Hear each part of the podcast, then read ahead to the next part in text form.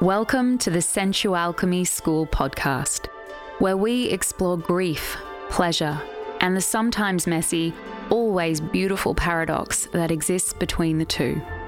Here, as we center the experience of our wise bodies through the archetypal feminine, we ask Within a culture that perceives emotional, intuitive, and creative intelligence as inferior and avoids pain at all costs, what if grief were our compass and pleasure our medicine? My name is Kate Leiper, and I'm so grateful you're here. Hey there, beautiful ones. Welcome back. It's totally lighting me up that I get to do this each week and that there are actual humans who are picking up what I'm putting down here at Central Sensualchemy School. I just want to say thank you before we begin. I've been receiving emails and Instagram DMs by many of you gorgeous people reaching out and sharing with me that something I've covered here around grief or the feminine, pleasure, or creative leadership, whatever it may be, has struck a chord with you. And I'm deeply grateful each and every time. So please do reach out if this podcast has been helpful for you. I'd love to know which episodes have hit home the most. Okay, so on the back of last week's episode, which was episode number seven, titled The Truth About Women, Grief, and Power, I'm going to be continuing on with this theme of power and the key piece that the feminist movement often misses and that's at the heart of the work we do at Sensual Sensualchemy School of embodied grief and pleasure. And a reminder quickly that enrollments are currently open for the five week Women, Grief and Power Embodied Leadership Immersion that I'm teaching from October the 6th. So, if you're really into what I've been diving into on this podcast and you'd like to experience the work in action, then, this short immersion featuring live classes, embodiment processes, and an intimate group support as you traverse the curriculum might be just up your alley. This immersion is designed for women who teach, coach, create, and lead other women and feel a calling to explore how grief and power intersect in their lives and work, and learn how to really harness their own unique potency through embodied experience. Now, most of us are taught to suppress our grief or get over our grief as soon as possible, to not disrupt our lives, and to maintain a sense of professionalism, right? Well, this immersion is an opportunity to screw that ide- ideology and put your grief, warts and all, out on the table as valid and important as it shapes you your purpose and your deepest desires. So, this short training will absolutely revolutionize the impact that you can have in your leadership, not to mention your relationships, your mothering, and your own personal development, wherever you're at in life. So, go ahead, check it all out at kateleiper.com slash power. That's kateleiper.com slash power. And as a side note, I do offer a payment plan for more spaciousness and affordability. So please take advantage of that option if you need to. All right, so to kick off today's conversation about the missing piece of women's empowerment that we struggle to accept, I want to ask you a question. And I want you to feel into it. The question is how might you sabotage your access to pleasure? Now, ultimately, I'm asking that when it comes to creating opportunities for pleasure in your life or being open and available to pleasure, what barriers do you notice keep cropping up on the regular? Now, the key word here is access. Today, I'm interested in getting to the root of some of the challenges you might have when it comes to ease of access to pleasure. And some of these that we've spoken to at length about in episodes one through seven of this podcast so far are firmly anchored in the culture we live in. And I'd argue that other reasons will still have their roots in these cultural conditions, yet now they live on as untruths that function like pleasure gatekeepers in your body. So, a gorgeous woman who has worked with me for some time, and she's also been part of the Luminess Embodied Pleasure Pilgrimage this year. She shared a post in our private community last week. And it was so beautiful and so profoundly significant for her because it spoke to this flourishing relationship that she developed to her pleasure as an incredible, energetic, and creative resource in her life. And she's a mum to young children and she runs a business and she's been so devoted to untangling from generational feminine wounding around her creative expression and leadership, particularly. And this kind of wounding had felt so encompassing up until the last couple of years when she'd started this embodiment journey. And this is why, when she shared with us that she'd found herself with like a period of two and a half hours of clear space in her calendar to fill, with no husband or children around. And she described this incredible pleasure ritual that she chose to do instead of any of the other million possibilities on her to do list. It called for a genuine celebration from our community. And we're not talking about, you know, smashing out a yoga class because that will quote unquote be good for us or a quick self pleasure ses- session to like let some steam off.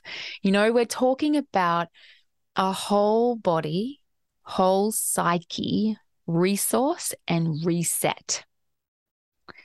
So for her, this looked like purchasing delicious, fancy baked goods from a patisserie and taking them home, setting up a warm, sensuous space in her room with music and fragrance and items that felt pleasurable and enlivening. This was her really slowly and intentionally seducing herself into bliss for no other reason than she is a human entitled to feeling fucking incredible. and then she relished in the afterglow by curling up in bed with a heat pack and a Netflix session before picking her kiddos up. And you know what? Hearing a snapshot of a woman's genuine pleasure, a woman who juggles many hats and carries many accumulated losses over several decades of life, should not really be a revolutionary thing for us to hear, right? Yet, guess what? It is. This story is major because at the end of her sharing, she mentions, At no point did I feel guilty and like I should be doing anything else. I just allowed myself to feel good and then better and then take more to feel more. I mean, can I get an amen to that? so, returning to my original question, what I'm speaking to here is how available pleasure is to us. How is our access to pleasure either closed or open to us? And I want to distinguish really clearly here between the pleasure that we derive from doing and achieving or from witnessing the achievements of others we love and the pleasure that we derive from our most simple, pure beingness. Okay, so they're very different things. Now, of course, I gain great pleasure from watching my girls, say, at their dance concert, or even getting 20 emails replied to that were on my priority list. And yeah, this is pleasurable for sure. This feels good. It's valid. It's awesome. But learning to access the kind of pleasure that lies at the heart of your beingness, the intimacy that you're able to cultivate with your embodied sensitivity and aliveness, is a very different experience. This is a kind of fuel that resources and clarifies, that drops us into a state of absolute connection and is a huge foundation of personal power. As women, we've conflated our pleasure with the satisfaction derived from the emotional labor we pour into the achievements of our husbands, our kids, and our communities. Our pleasure is often defined by the roles we play, central to keeping things afloat and abundant in the livelihoods of others. And often, this means our pleasure isn't ours at all. I'd argue that it's merely the internalizing of external positive reinforcement of like fulfilled female obligations that makes us feel like the good girls we're all trying to be. I mean, this is why when a woman dares to create space for sensual bliss in devotion to her body, her heart, her creativity, and her joy, we make a point of celebrating it. That she herself makes a point that in those two hours, she didn't feel one iota of guilt. And then we clap, you know, because this is big. I don't know about you, but I relate deeply to her story. And I continue to move through these barriers all the time when it comes to how and when and how much pleasure I feel I'm entitled to.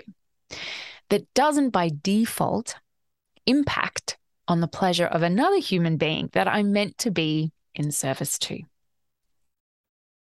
So today, I want to bring to the table that for all the exceptional strides that the feminist movement has made towards equality.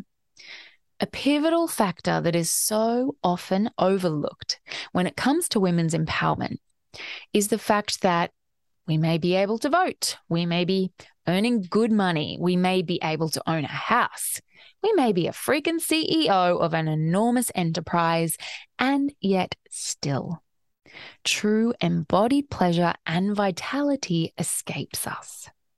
Because unless I hold a deeply nourishing relationship to myself that rests on an unequivocal knowing that I am worthy of feeling good in my skin, of accessing pleasure as a sustaining, ever giving life force, then I'm forever lacking. To the world, I might appear powerful, but behind the curtains, I'm still as disempowered as ever.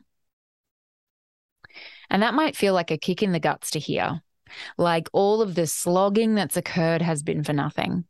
And as a fierce feminist activist, I am not saying that, but I am here to raise the questions that if we spend a life fighting at the cost of our capacity to pause and relish in the beauty and wonder of our sensuality, of the privilege of living in a body in whatever form it takes, then what is it all for? Truly, what are we saving if we're not saving ourselves and each other and our children from a life of disconnection, disembodiment, and misery? So ultimately, I'm taking a stand here in stating that when we sacrifice our ability to access pleasure as women, we actively forfeit our personal power. We are instead boarding a train to nowhere, striving for a kind of power which is born of emptiness and that perpetuates oppression and fools us into believing that this is the recipe for happiness. I believe that we can't be truly empowered financially, emotionally, and relationally until we accept that our pleasure must be non negotiable. That our pleasure in fact, forms the foundation of our creative genius, deep resilience, clearer purpose, and more real, honest human connection. To be a radiant, energized, and embodied woman is to be powerful beyond measure. And yet, our culture is determined to place so many barriers in the way of us prioritizing that. So, of course, they eventually become our own internalized barriers. And we believe it's actually us with the deficit. We abide by a hierarchy of external expectations that demand where we spend our time, our money, and our resources. If we're to be a good woman, a good mother, or a success. And liberating ourselves from these expectations in order to hone in on what our body aches for is for most of us an overwhelming desire and an equally terrifying proposition. Because when we say yes to one thing, we're also saying no to many other things. And flipping the script to follow pleasure and aliveness means that there'll be many no's that need to happen that won't initially feel good at all. And I, I want to offer some compassion here. This work of truly empowering ourselves beyond the social norms, it's not easy. It's hard and tiresome, and there's no such thing as doing it perfectly. This following pleasure is not about never feeling shitty. It's about finding your flashlight and opting to use your own compass after blindly following someone else's trail through the dark woods for an eternity. There is grief and fear and uncertainty. And so, for this reason, it's also important to go slowly. Let it be a gentle shift over time that starts with getting to know your desires. What delights you? What ignites you outside of the roles you inhabit, simply as the woman you are in your body with your heart and soul. So, to bring today's conversation to somewhere practical and useful, I want to share with you a few really basic ways that you can start to create an easier access to pleasure. So, notice I'm not about kind of giving you prescribed self care activities. okay, you know how to run a flippin' bath if you want one. But how often do you block yourself from doing the thing that you know will feel divine, whether that's a bath or a mountain climb. What I want you to get curious about is the part that comes way before the doing of any pleasure. This is the turning on of the flashlight before the compass even comes out. Okay.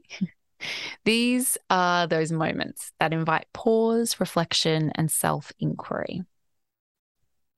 So, number one is to notice when your mouth says yes and your body says no. And let's be real here. This in itself may be your life's work. so let's simply be with the noticing. Of course, unless you're in grave danger, I'm not saying when you go to say yes under duress while your body is begging you to say no, that you need to on the spot scream no and run away while your psyche has a complete meltdown. I would instead suggest no forced behavior change. Thank your body for so clearly communicating your truer desire underneath whatever obligation felt more important to agree to. Simply welcome this internal dialogue. Hear it, pay attention to it, but without the shame or the story on top about how weak or codependent you are, whatever it is. Because fundamentally, what we want to do is bring our body online. We are our body. We are not separate to our body. Yet we've established this sense of separation over time. So we need to encourage a sense of unity and connection over time. Right, so that's the first one. Now, the second practical tip, I think it might be useful and it involves us really throwing out the commodified self care manual and really getting curious about the weird and wonderful things that have in the past or currently spark something in you. So you might want to think back to when you were a child and those times that stand out to you where your body felt so online in a good way, not because you were hyper vigilant or hyper aroused, but because you felt safe and joyful and uninhibited. And these times don't have to remain on memories that are dismissed as trivial now that they've been sequestered by adulthood. you know, they don't have to be thrown out the window. These things are clues to accessing pleasure.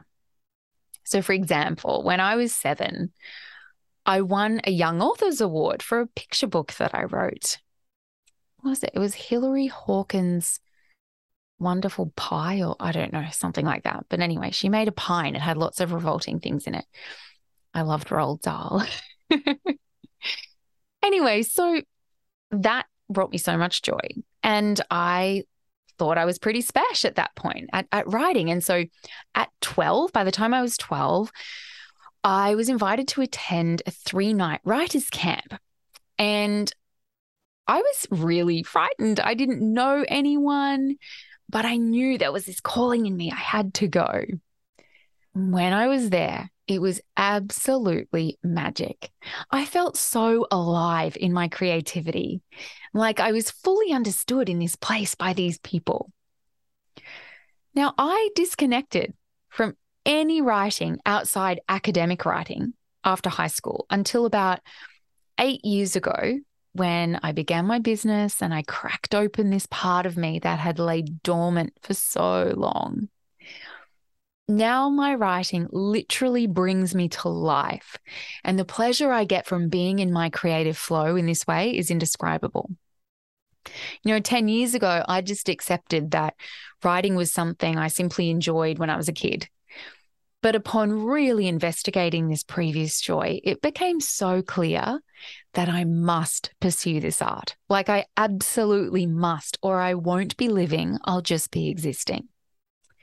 I feel this way about dance as well, but I'll save that story for another time. okay, and so finally, the third little tip to help you begin to access your pleasure, to open the gates, if you will, is to look for places where you can gently peel back what I refer to as the carpet of possibility. So, imagining each time an opportunity for pleasure arises, and it's something that sparks something in you, right? But it's one that you might normally find easy to just dismiss or put it in the too hard basket, or you just would normally turn it down for whatever reason. I want you to imagine yourself on the floor, visualizing the carpet or rug of your normal room that you normally stand and walk on. And I want you to pause, get down on your hands and knees, and peel back a little corner, peering down into a pleasurable scenario that you can imagine might be possible if you were to entertain it properly without all those stories and strings attached. This is where your fantasy imagination can be switched on. You know, we often move towards our anxious imaginings, the possibilities that evoke fear in us. But I want you to intentionally visualize how good it could be. Maybe instead, of blocking a potentially pleasurable experience because it doesn't feel productive or perhaps it feels really vulnerable. Whatever it may be, there's space to play with opening to a pleasurable experience in your imagination first.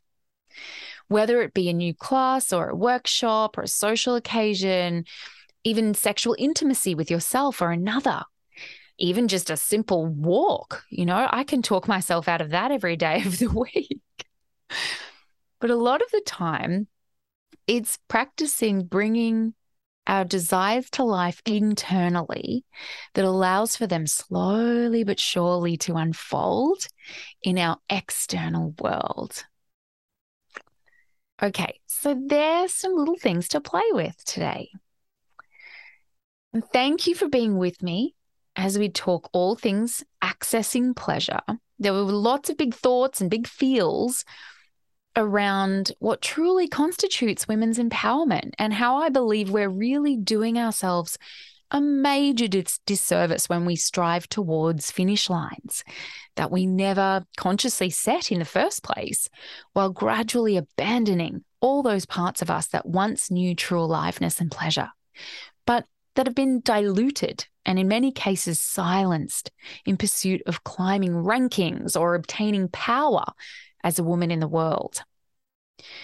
At Sensualchemy School, we want to divest from perpetuating toxic power hierarchies and begin again at developing the core of our own personal power. And we believe that claiming our pleasure is a vital part of coming back home to our bodies and being sourced and inspired to love and lead differently. If you've been digging what I'm share what I've shared today, you might be interested in the Women, Grief and Power 5-week immersion that I'm teaching from October the 6th. It's online, and it's open to anyone around the world. We'll be exploring four different themes around embodied power dynamics and liberating those controlling, overcompensating, pleasure deprived tendencies that many of us are ready, so ready to let go of. To welcome in and expand your capacity for genuine pleasure, resourcing, and aliveness in your relationships and your leadership. So head on over to kateleiper.com slash power for all the details again and to enroll. And please reach out if you have any questions about this training, curiosities, wondering if it's for you. I am so here to answer any questions that you might have. So you can check out my social media um, and my email in the show notes. And I'm always on the other end, ready to hear from you. All right, my dears, have a wonderful, wonderful day, and I will be back with you next week. Thank you for joining me today on the Sensualchemy School podcast. If you found this episode supportive or something landed for you here, please share it with your friends, family, and anyone who you feel might benefit. If you're loving this podcast, I'd be so grateful if you'd leave a five star review on Apple Podcasts to ensure that we can keep bringing you the conversations you need. And if you want to connect, please find me at kateleiper.com or over on Instagram at kate.leiper. I'd love to hear from you.